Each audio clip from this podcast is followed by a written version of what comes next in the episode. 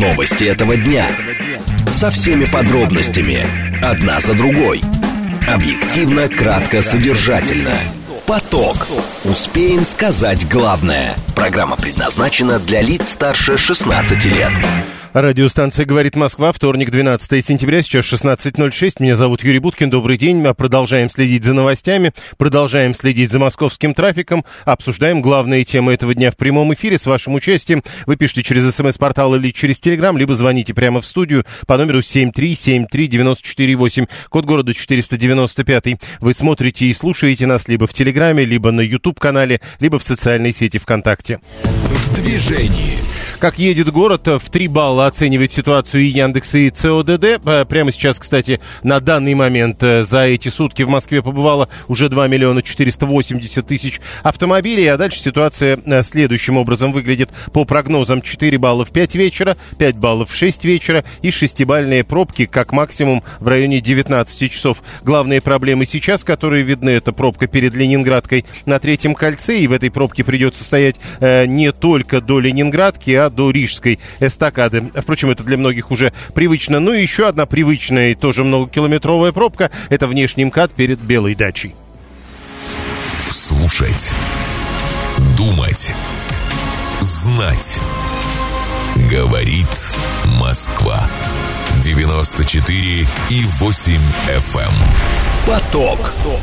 Новости этого дня. Две темы обсуждаем в ближайшие 20 минут. Росатом анонсирует тиражирование модели атомной электростанции проекта Акую в еще в нескольких странах. А почему э, подобные проекты не строят в Российской Федерации? Первая тема. Вторая тема – это одно из заявлений, которое прозвучало сегодня из уст президента Владимира Путина. Он назвал ошибкой внешней политики Советского Союза ввод войск в Прагу и Будапешт. Насколько неожиданны эти оценки из уст Путина, что говорят об этом в новых учебниках и против противоречит ли это нынешним событиям. Об этом разговор минут через 10. Э, срочное сообщение, которое в эти минуты э, приходят, прежде всего по поводу визита корейского руководителя, северокорейского руководителя, как вы понимаете. Э, Кожемяк, э, тамошний губернатор, а все дело на Дальнем Востоке проход, происходит, назвал визит Ким Чен Ына хорошим посылом для развития широких связей с КНДР. Это с ленты агентства ТАСС. Срочное сообщение. Э, и э, в Ливии э, серьезная стихия. Минздрав полагает, что число ее ее жертв на востоке страны увеличится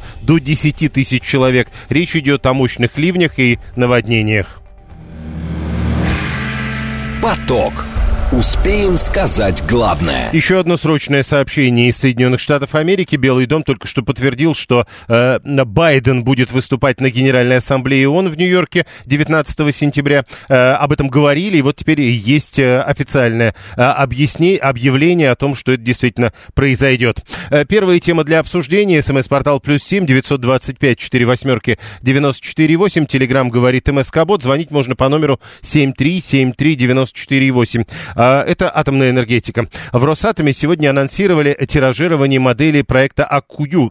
По этому проекту строится атомная электростанция э, сейчас, э, соответственно, в Турции. И вот генеральный директор компании Росатом Лихачев сказал, что э, проект предполагает, что застройщик владеет объектом и продает заказчику электроэнергию. Он не стал уточнять, о каких государствах идет речь, но говорит, вот в Акую уже строится 4 энергоблока, мощность каждого 1200 мегаватт. Так вот, это строится, а еще в нескольких странах этот проект будет тиражироваться. Из этого надо понимать, что проект, видимо, считается удачным, и тогда следующий вопрос, а в России это строить будут? Александр Перов, эксперт финансового университета при правительстве России, он присоединяется к нам по телефону. Александр, здравствуйте. Добрый день. Итак, э, что вы можете сказать о проекте Акую, и если говорить о том, э, ну, что он может тиражироваться в нескольких странах, это признание его успешности и безопасности? Ну, на самом деле, э, данный проект, он э, весьма выгоден для Росатома. И, соответственно, э, госкорпорация, она будет делать все, что все возможное для того, чтобы каким-то образом продолжать вот эту практику строительства подобного рода проектов, в том числе и в других странах, потому что для других стран, для других стран такая практика, она весьма-весьма выгодная. А в чем выгода? Я вот не очень понимаю. Значит, строительство, э, вы просто сказали, это выгодно для Росатома, это выгодно для тех э, на территории, э, тех стран, на территории которых Росатом строит, причем строит полностью, финансируя это строительство. И получается, что всем выгодно, А где, собственно, они зарабатывают? А для Росатома выгодно, потому что Росатом таким образом загружает свои мощности, э, загружает э, своих сотрудников, он получает прибыль, соответственно, от э, строительства э, таких атомных электростанций. Для стран, где он строит, понятно, что они не тратят ни копейки, э, и тем не менее получают э, уже готовую АЭС на выходе. А, Росатом говорит о том, что он будет зарабатывать за счет продажи электроэнергии. Но если мы возьмем, опять же, турецкий проект, то а, Росатом уже успел объявить э, а, о том, что э, не исключается строительство аналогичного проекта в Турции, в том числе за счет тех средств, которые он будет э, получать за счет продажи электроэнергии от первой АЭС. То есть, соответственно, когда Россия получит наконец-то вот эти средства от продажи электроэнергии, когда первая АЭС будет построена, остается вопросом. То есть, как бы всем хорошо будет, ну, кроме российского бюджета. Это восп... что, Подождите, очевидно... Э, это воспроизводство э, вот этой системы работы Росатома. Он себе зарабатывает, тратит, зарабатывает, тратит, зарабатывает, тратит. Да, и я не думаю, что у Росатома найдутся лишние 20 миллиардов долларов, ну, по, ну, по крайней мере, столько стоит э, турецкий проект, э, и э, для других стран сумма будет, ну, не намного меньше, как можно ожидать этого. Э, а, тем самым а, вот эти 20 миллиардов или там даже, возможно, больше, если этот проект, э, если аналогичные проекты будут строиться в разных странах. Э, естественно, они будут браться каким-то образом из российского бюджета или а, за счет гарантий российского бюджета из коммерческих банков.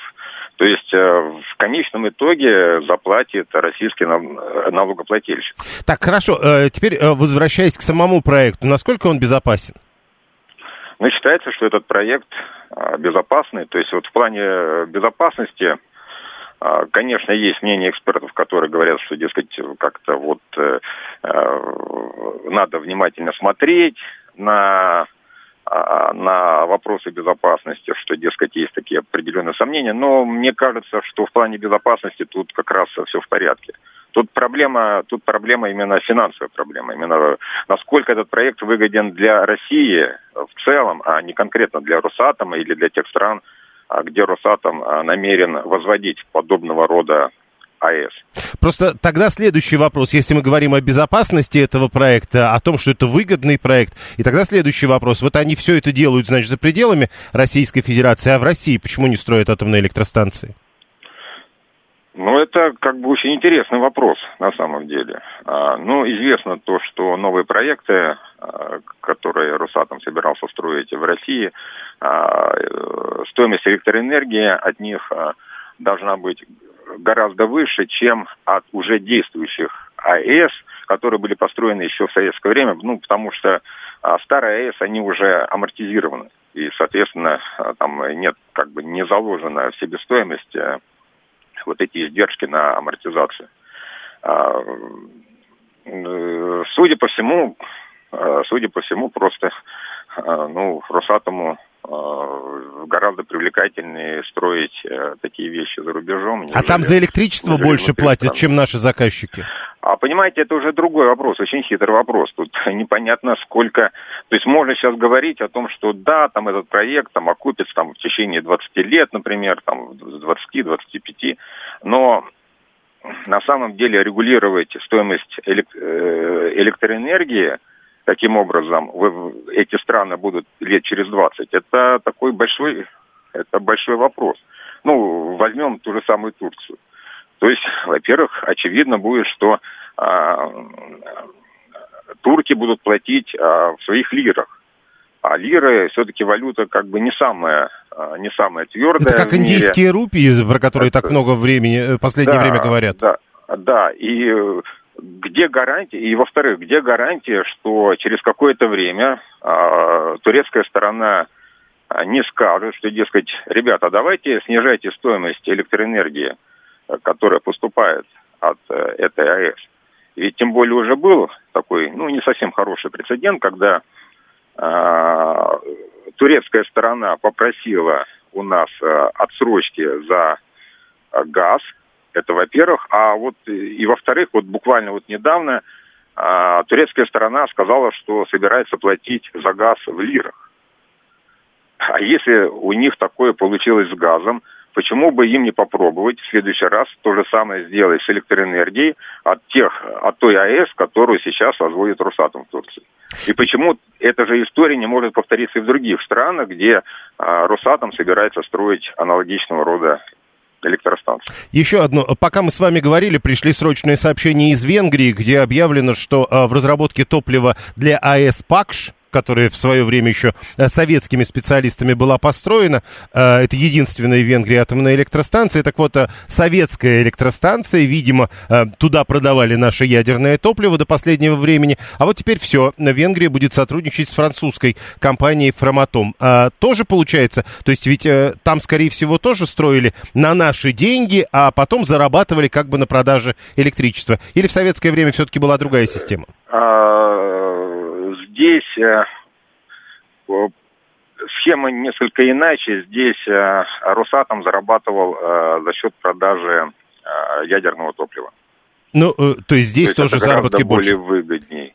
Ага. Да, то есть это, то есть российская сторона брала на себя такую важную функцию, как поставки топлива, и, соответственно, это ну, ну так делают и, и другие э, глобальные игроки на, на мировом рынке атомной энергии. То есть это весьма-весьма выгодное дело. Это, э, то есть вы можете построить АЭС, ну, практически по себестоимости передать ее заказчику, но зато, но зато потом вы зарабатываете деньги за счет, э, за счет поставок вот этих э, твелов. А заказчик потом вам говорит, я больше вас не покупаю.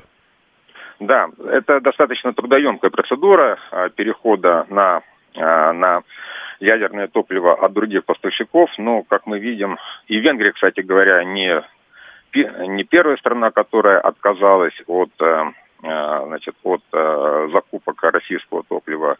До этого то же самое сделала Украина – я думаю, что, это, э, что этот процесс э, будет продолжаться и дальше.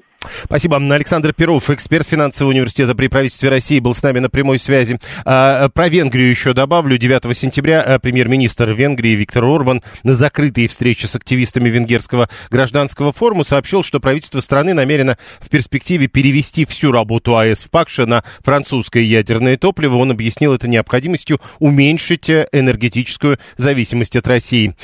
А, а, с расчетами в нацвалютах э, задается вопросом теперь 123-й. Не открыла ли Россия своеобразный ящик Пандоры? Григорий говорит, учитывая вот всю эту историю работы с ядерной энергетикой, э, мы же еще э, ядерное отработанное топливо утилизируем. 630-й больше не платят, они наш бюджет будут потрошить, и у Росатома будет очень много, очень-очень много денег. Не очень понятно, откуда вот это точно не звучало в нашем разговоре с Александром Александром Перовым, что у Росатома будет очень-очень много денег. Э, и пока это непонятно, насколько я понимаю. Э, чувствую, нас обманули, но не понимаю, кто пишет 342 402 говорит, зато у нас строят плавучие атомные электростанции. А, у нас не строят, уверен, 123 потому что денег нет, а, а 530 страдает. Вот я, говорит, вам еще атомную энергетику чью-нибудь не, совер... не содержал, причем в данном случае турецкую.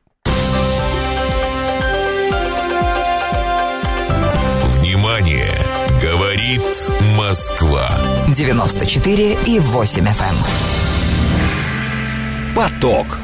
Успеем сказать главное. Владимир Путин сегодня а, по разным вопросам высказывался во время выступлений на, а, в рамках Восточного экономического форума и, э, среди прочего, назвал ошибкой внешней политики Советского Союза вот э, войск в Прагу и Будапешт. По словам президента, Россия признала, что подобные шаги тогда вели только к напряжению отношений. Он заявил, что наша страна никогда и нигде не была колонизатором при этом. У народов многих стран, с которыми сотрудничал Советский Союз, осталось, говорит Путин, долго добрая историческая память об этом, поэтому России гораздо легче восстанавливать э, с ними отношения, потому что этого хотят люди. По словам Путина, ничего нельзя делать в сфере внешней политики, что идет в явном противоречии с интересами других народов, но именно на эти грабли, как сказал Путин, наступают сегодня ведущие страны Запада и прежде всего Соединенные Штаты Америки. Но все-таки э, события довольно далекого прошлого. Итак, вот войск в Прагу и Будапешт э, Владимир Путин назвал ошибкой, причем сказал э, ошибкой Советского Союза, причем сказал, что эти оценки уже э, не впервые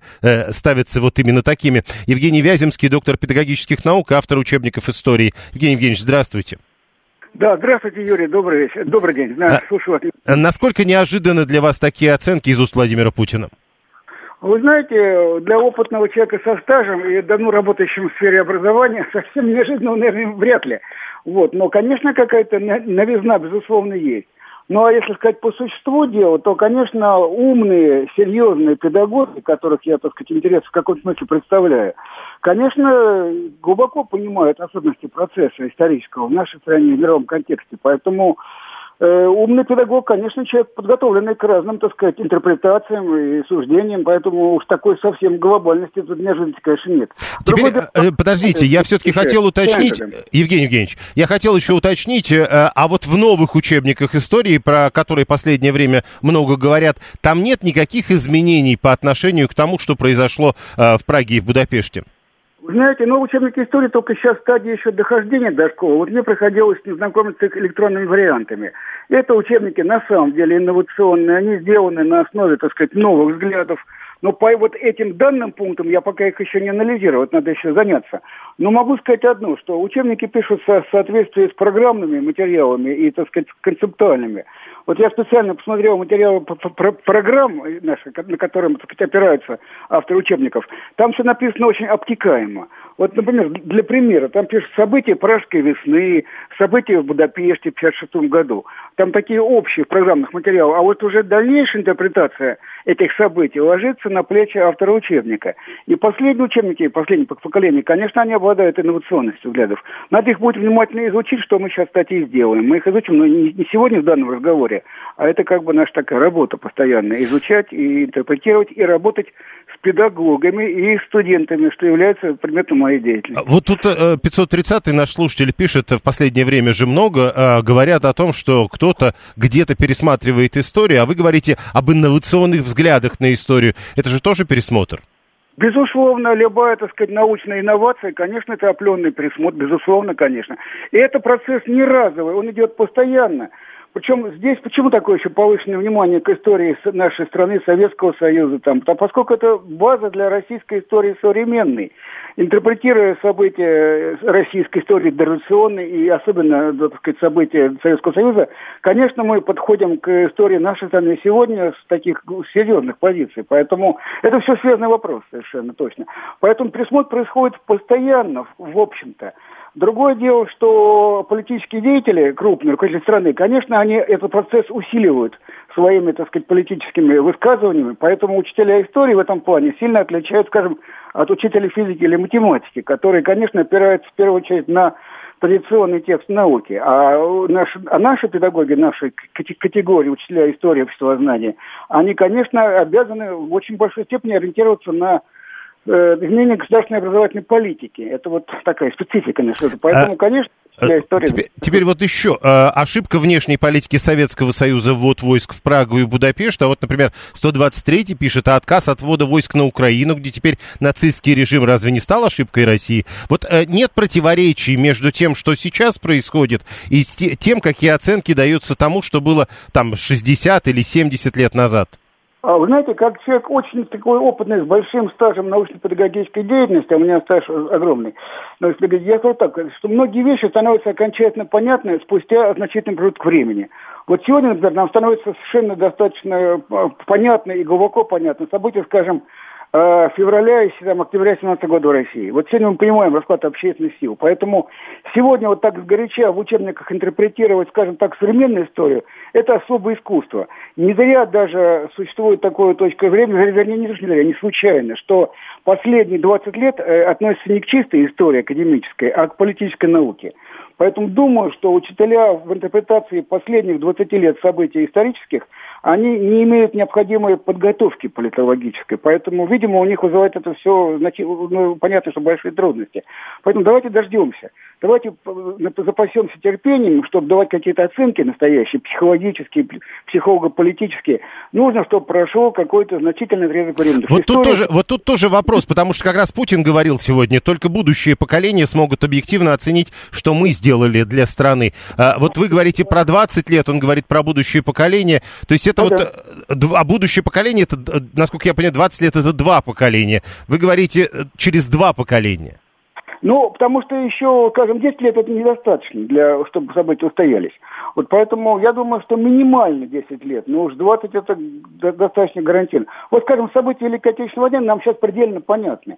Я бы так не знал бы такой, скажем, какой-то особый, так сказать, скажем так, э, ну, какой-то вопрос, который был ученым сегодня, кто занимается, педагогом, кто преподает историю Великой Отечественной войны э, в СССР, были бы какие-то там подводные. Тогда камни. давайте не про Великую Отечественную войну, а как раз про события э, э вот э, более близкие к нашему времени, э, про тот же Будапешт или про Прагу. Вот смотрите, наши слушатели, пока мы с вами говорим, э, вот Григорий, в этой э, у нас в истории все мутно, танки в Праге были болгарские, события Пражской весны происходили в августе, ну а день э, Октябрьской революции мы отмечаем в ноябре. Танки в Праге были болгарские?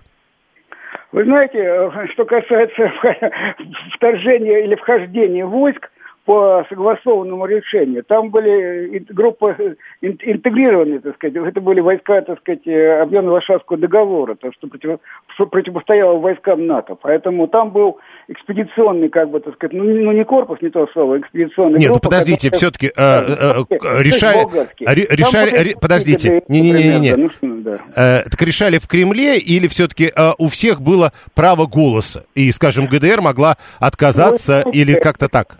Было в рамках обменного Варшавского, так сказать, договора, это был политический блок, конечно, но понятно, что старшим союзником в этом блоке был Советский Союз, так сказать. Его руководство, конечно, имело некоторый политический приоритет, поскольку весовые, так сказать, э, категории были разные.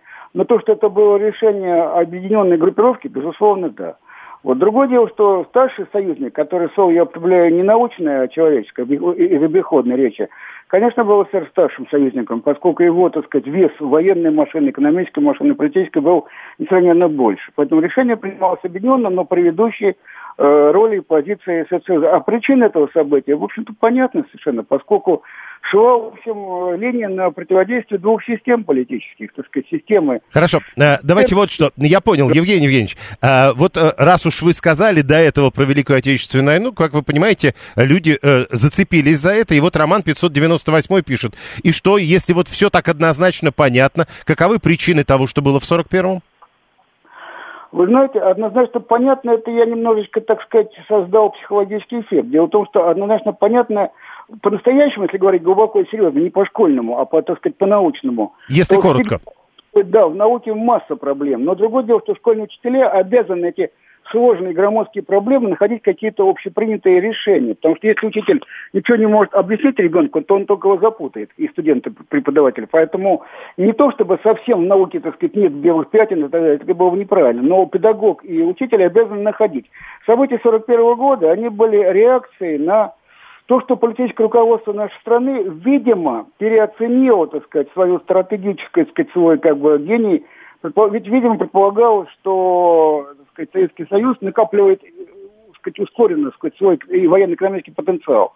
Но потенциал фашистской Германии, он был как бы более подготовлен к войне. И, по-видимому, Гитлер воспользовался этим моментом, что его потенциал, так сказать, военный был уже отмобилизован, так сказать, действиями военными, а потенциал с Красной Армией еще, так сказать, был как бы на марше. Понятно. Вот, думаю... Мы должны заканчивать. Спасибо. Евгений Вяземский, доктор педагогических наук, автор учебников истории. Мы обсуждали сегодняшнее заявление Владимира Путина, который назвал ошибкой внешней политики Советского Союза вот войск в Прагу и Будапешт. Прямо сейчас новости, потом реклама, потом продолжим.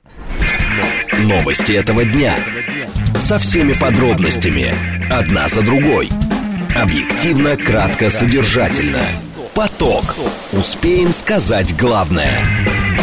Продолжаем. Это радиостанция «Говорит Москва». Вторник, 12 сентября, 16.36. Меня зовут Юрий Буткин. Мы следим за новостями, обсуждаем главные темы и смотрим, как едет город. Все делаем в прямом эфире. Вы смотрите и слушаете нас либо в Телеграме, э, говорит радио «Говорит МСК» в одно слово латиницей, либо на YouTube-канале «Говорит Москва». Не забывайте подписываться, ставить лайки. Ну и есть еще один, одна возможность смотреть и слушать нас в интернете в прямом эфире. Это социальная сеть ВКонтакте.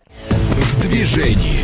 Город едет довольно свободно. Три балла э, такую оценку делает Яндекс. А вот ЦОДД, кстати, оценку поменял и теперь оценивает ситуацию на дорогах в 5 баллов. 2 миллиона 520 тысяч автомобилей. То есть э, за полчаса в городе появилось 40 тысяч новых автомобилей. Дальше 4 балла в 5 вечера, 5 баллов в 6 вечера. И максимальные на сегодня 7-бальные пробки. Нет, 6-бальные, кстати сказать, пробки. Э, не 7 баллов в 6 вечера, а 6 баллов в 7 вечера. Вот это прогноз э, максимальных пробок на сегодня.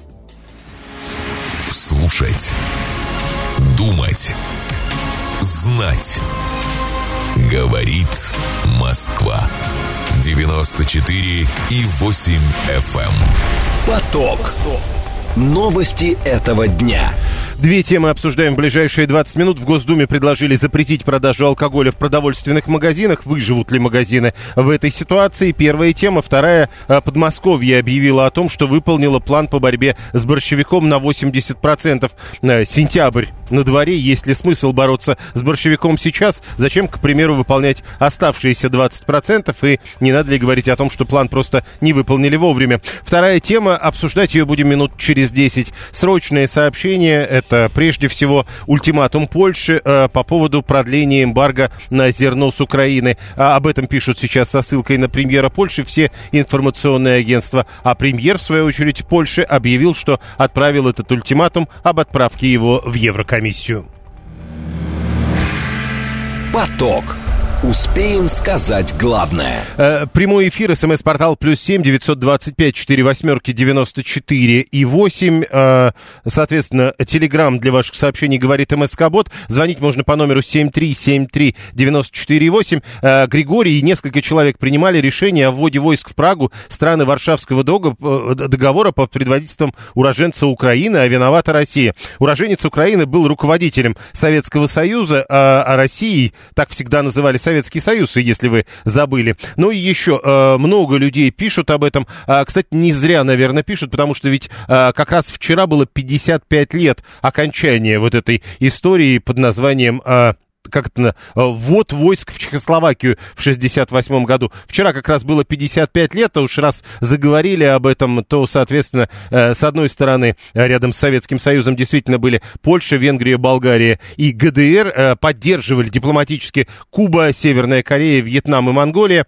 а с другой стороны была Чехословакия и поддерживали ее Югославия, Румыния, если кто не в курсе. И э, то для многих будет это удивлением Китай. Э, Тогда были совсем другие взаимоотношения. Первая тема для обсуждения. В Госдуме предложили запретить продажу алкоголя в продовольственных магазинах. Э, э, В нашем эфире первый зампред Комитета Нижней Палаты Парламента по охране здоровья Леонид Огуль говорит, невозможно зайти в продуктовый магазин, где вам преграждают путь, сделанные в виде елочки, допустим, стеллажи спиртного, и где идет навязчивая реклама, что две бутылки по цене одной. Разве это допустимо? Ты же зашел за продуктами, купить что-то, покушать, и тебе постоянно вот это вот. Надо вывести продажу спиртных из продовольственных магазинов, отдельно сделать, а лучше бы, чтобы это были вообще государственные учреждения, которые бы несли ответственность и за возрастной ценз, и за качество продаваемой продукции. Э, Мурашко буквально вчера, министр здравоохранения, говорит, что э, Россия преодолела моду 90-х на алкогольный разгул,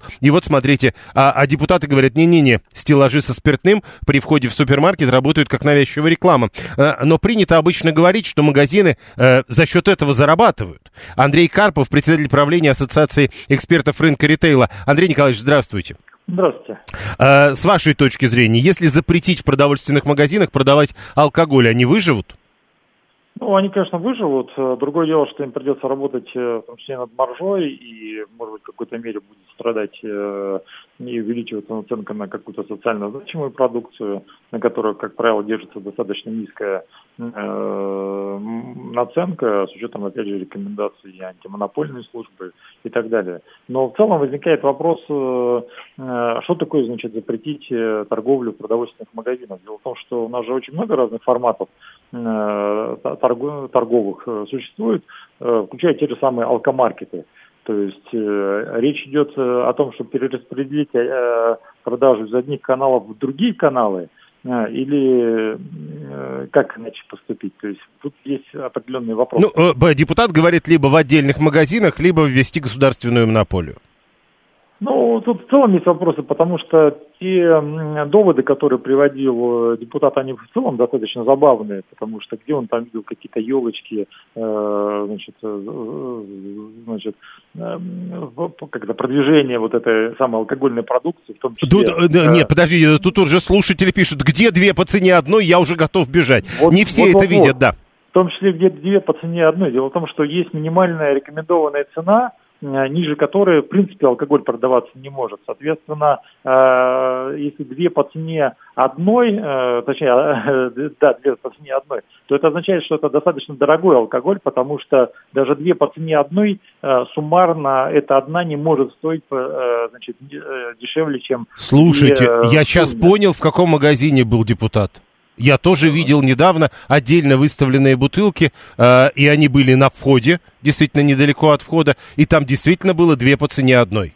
Я тоже догадываюсь, что это за магазин, это крупные форматы, да. Э, гипермаркеты, это либо форматы кэш э, соответственно, это не, скажем так, необычный продуктовый магазин, не стандартный.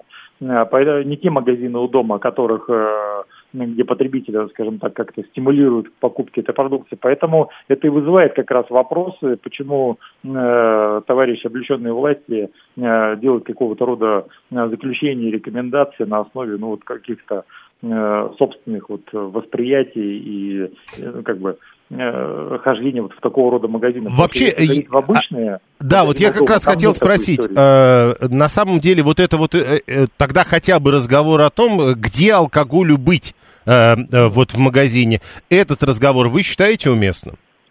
Вы знаете, в принципе, я не думаю, что этот разговор в целом правильный, потому что тот же Минздрав говорит о том, что потребление алкоголя в целом э, снижается. И борьба с алкоголем, с потреблением алкоголя э, должна вестись немножко с использованием других подходов. Прежде всего, не запретительных подходов, а с помощью каких-то разъяснительных, то есть переключать э, внимание потребителя на какие-то другие э, значит, э, возможности, в том числе стимулируя там занятия здоровым образом жизни там, и тому подобное. Это вот самые лучшие показатели, а не то, что давайте мы запретим и, и все. Запретим это значит, то есть у нас еще недавно, а, где-то пять назад, 80% алкоголя считалось, э, что в обороте находится контрафактная продукция, нелегальная продукция. Сейчас ситуация э, резко поменялась. 20% только где-то нелегальная продукция. И похоже, кто кому-то это не нравится, кто хочет возврата как раз э, к тому, чтобы опять у нас появилось больше контрафакта.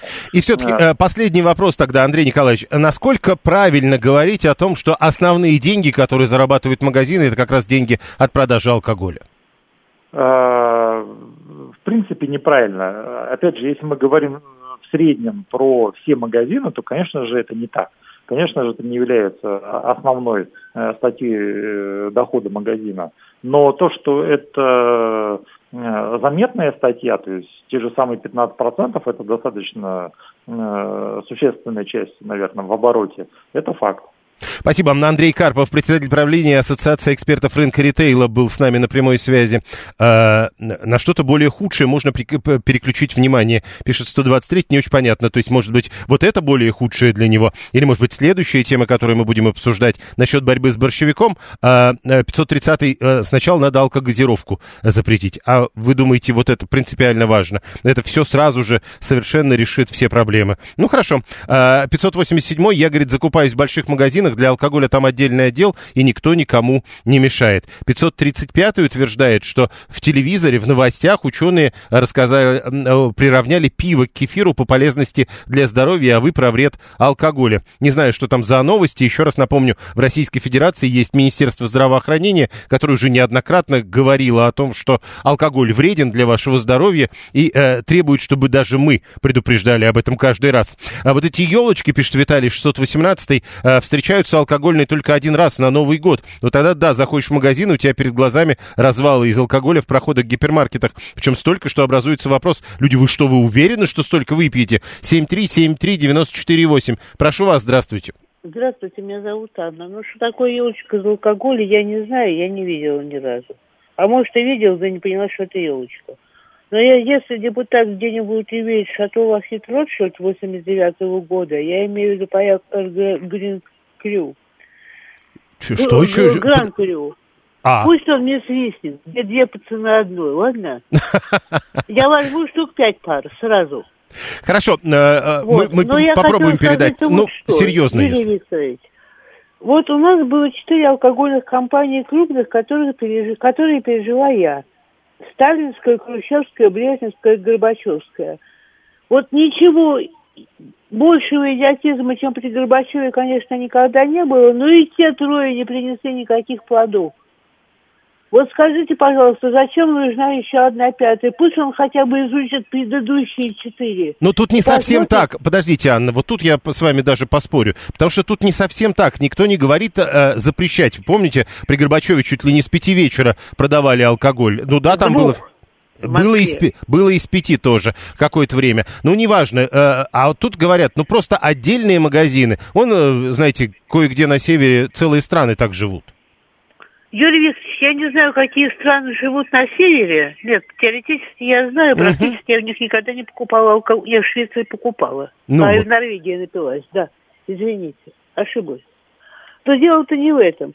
Дело в том, что наш человек найдет возможность, если ему надо, этим алкоголем затариться. И вместо одной бутылки, знаешь, у тебя еще десять стоит, выпьет две. Вот это я знаю точно.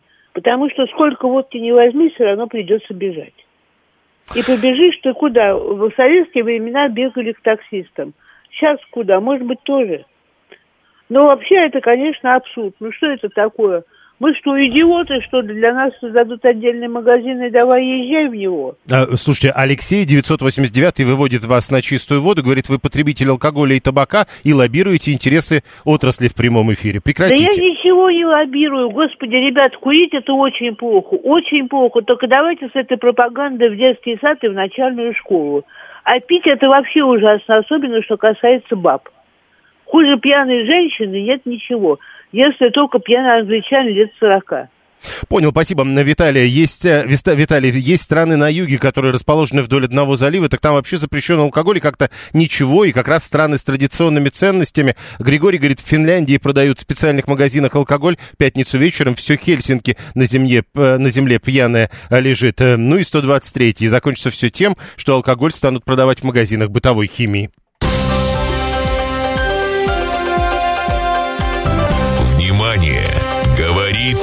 Москва. 94 и 8 FM. Эм. Поток. Успеем сказать главное. И еще, э, раз уж мы говорили об этом и вспоминали Михаила Мурашко, а он как раз в колонке на РБК тут на днях написал, что 15 э, лет назад показатель потребления алкоголя составлял на душу населения 18 литров, а в 19-м 9,06, в 21-м 8,82, в 22-м 8,62 литра, то есть э, уменьшилось более чем наполовину. Действительно вопрос. Подмосковье, это следующая тема, не помню, чтобы водка осталась, и закуски нет. Пишет 144. Э, ну, это мало кто помнит. Ну, потому что, когда водка есть, э, люди вообще все забывают. Э, Подмосковье выполнило план по борьбе с борщаком на 80%, и его продолжают скашивать в лесах региона. Больше всего работ проделано в Подольске, Истре, Ступине и Нарофоминске. Канал 360 сообщает об этом, ссылаясь на зампреда правительства Московской области Георгия Филимонова, а он э, комлесхоз, ну, то есть комплекс лесного хозяйства Комитет лесного хозяйства Московской области как раз курирует. По его словам, в лесах Московской области разрешено бороться с борщевиком, только механическими методами применения химических средств не допускается. И на территории 12 лесничеств завершены работы, заключены 6 госконтрактов на скашивание вредоносного растения. Цитата. Андрей Туманов, председатель Общероссийской общественной организации «Садоводы России». Андрей Владимирович, здравствуйте. Ну, здравствуйте. Скажите, а вот Подмосковье выполнило план по борьбе с борщевиком на 80% и продолжает бороться. А вообще в сентябре борются с борщевиком? Не поздно? С борщевиком, как и с любым злом, борется всегда. А, правда, как бороться? Знаете, в свое время, там, лет 50 э, назад, э, э, решили оплачивать труд пожарников, пожарных, вернее, по их э, работе. То есть сколько ты тушил пожар, э, столько тебе и заплатят. То есть сдельная работа. Поэтому после того, как перевели их на такую форму оплаты, они стали, что называется, не влезать с пожаров. Да? Так и здесь. Если э, мы будем э, в данном случае учитывать, что с борщевиком надо бороться, на это выделяются деньги – то, естественно, победы тут вряд ли будет окончательной, зато будет э, постоянная борьба. Э, по поводу химических средств меня немножечко смутило. Что значит э, не применять? Вообще-то, вообще-то без этого борщевик вряд ли вы победите. И скашивание она тоже вряд ли поможет, потому что борщевик вообще это двулетнее растение, да, но если вы его с кости не дадите ему зацвести, он переходит в многолетнюю форму. То есть э, он э, все равно поднимается. Тут, тут либо скашивать это постоянно, то есть вот как газончик косится, ну, да. либо, либо все-таки бороться химическими способами. Понимаете, э, со злом нельзя бороться каким-то одним способом. Там весь комплекс борьбы. Поэтому, ну вот у меня э, все время некоторые сомнения, когда я вижу заросли борщевика, например, на Носовихинском шоссе, где у меня дача, громадные заросли борщевика, и при этом тут же идут рапорты, что все, значит, почти побежден, там на 80%, на 90%, а там, знаете, стоит борщевик нетронутый, там выше двух ростов человека и как-то посмеивается над э, всей вот этой пиар-компанией. Поэтому я я, честно говоря, чиновникам э, не очень доверяю и вообще противник такой форм, формы, как борьба с чем-то. Тут, в общем-то, не то, что бороться надо, просто заниматься нормальной хозяйственной деятельностью. Борщевик – это сорняк брошенных территорий, там, где никто не ухаживает за землей, э, который не имеет, как правило, хозяина, либо хозяина вы не найдете, вот там он вольготно себя чувствует. А, например, дачникам бояться не надо, потому что да, на дачах, как правило, ну, там никогда не бывает борщевика, потому что там все-таки хоть какой-то присмотр. Ну, смотрите, вам... э, вот, да. Андрей Владимирович, вот я э, да. выхожу утром, так сказать, на дачу, и вижу, что... Э, раньше не видел, просто понятно, что э, это, видимо, было на самом деле, но я не замечал. И вижу, что э, стоит он, ростом примерно в метр, за забором. Что делать? Э, для начала вообще-то разобраться, он ли это или не он, потому что есть борщевик Сосновского, который является действительно э, сорняком, и который надо уничтожать. Есть борщевик сибирский, который э, наше нормальное растение. Он, кстати, не из Сибири, он местный. И это вообще пищевое растение, и слово борщ это произошло от того самого борщевика сибирского. Вот он как раз высотой метр. Поэтому... А как разобраться, вот это он или не он? А, ну, разобраться. Ну, ну, как минимум, надо кому-то показать. Ну, вообще, борщевик э, сибирский, он как раз вот там, э, примерно на один метр. Вспомните свое детство, вы, наверное, делали в детстве такие трубочки из этого борщевика, да-да-да. чтобы там, да-да-да, бутиной стреляться в девочек, да. Вот, это как раз он. Он совершенно не ядовитый, э, как я уже сказал, он применялся, вернее, его борщ обычно. Ну, борщ, ну, вот говорят, что, говорят, что вот если это трубочка красного цвета, тогда лучше не стреляться бузиной в девочек, потому что э, можешь покончить с собой. А, да нет, от борщевика сибирского ничего не будет, хотя, в принципе... Нет, э, что, хорошего... э, что там, а. там он зеленый, а там красный. Да нет, нет, не, э, ничего страшного не будет. Да, кстати, от борщевика Сосновского тоже особо ничего страшного не будет. Не такое страшное растение, как его расписывают дилетанты. В принципе, ожог-то происходит не от э, самого борщевика, не от самого сока, а его выделения с оборотной стороны листа, они, это так называемые фуранокумарины, которые снимают защиту кожи перед ультрафиолетом. Поэтому обжог может произойти только солнечный, в солнечный день, если попало у вас как раз вот выделение борщевика Сосновского. Если что-то попало и вы закрылись, либо пошли душ принимать, либо пасмурная погода, ничего страшного не произойдет. Ведь борщевик Сосновского это вообще корневое э, растение, и сюда он завозился с Кавказа, именно в качестве корне... да, да, да. кормового растения, из него делали силос, то есть в свежем виде его, естественно, животные не едят, а в виде силоса, да. Кстати, я Хорошо, его... да, ладно, я да. понял. А, давайте все-таки вернемся к моему примеру.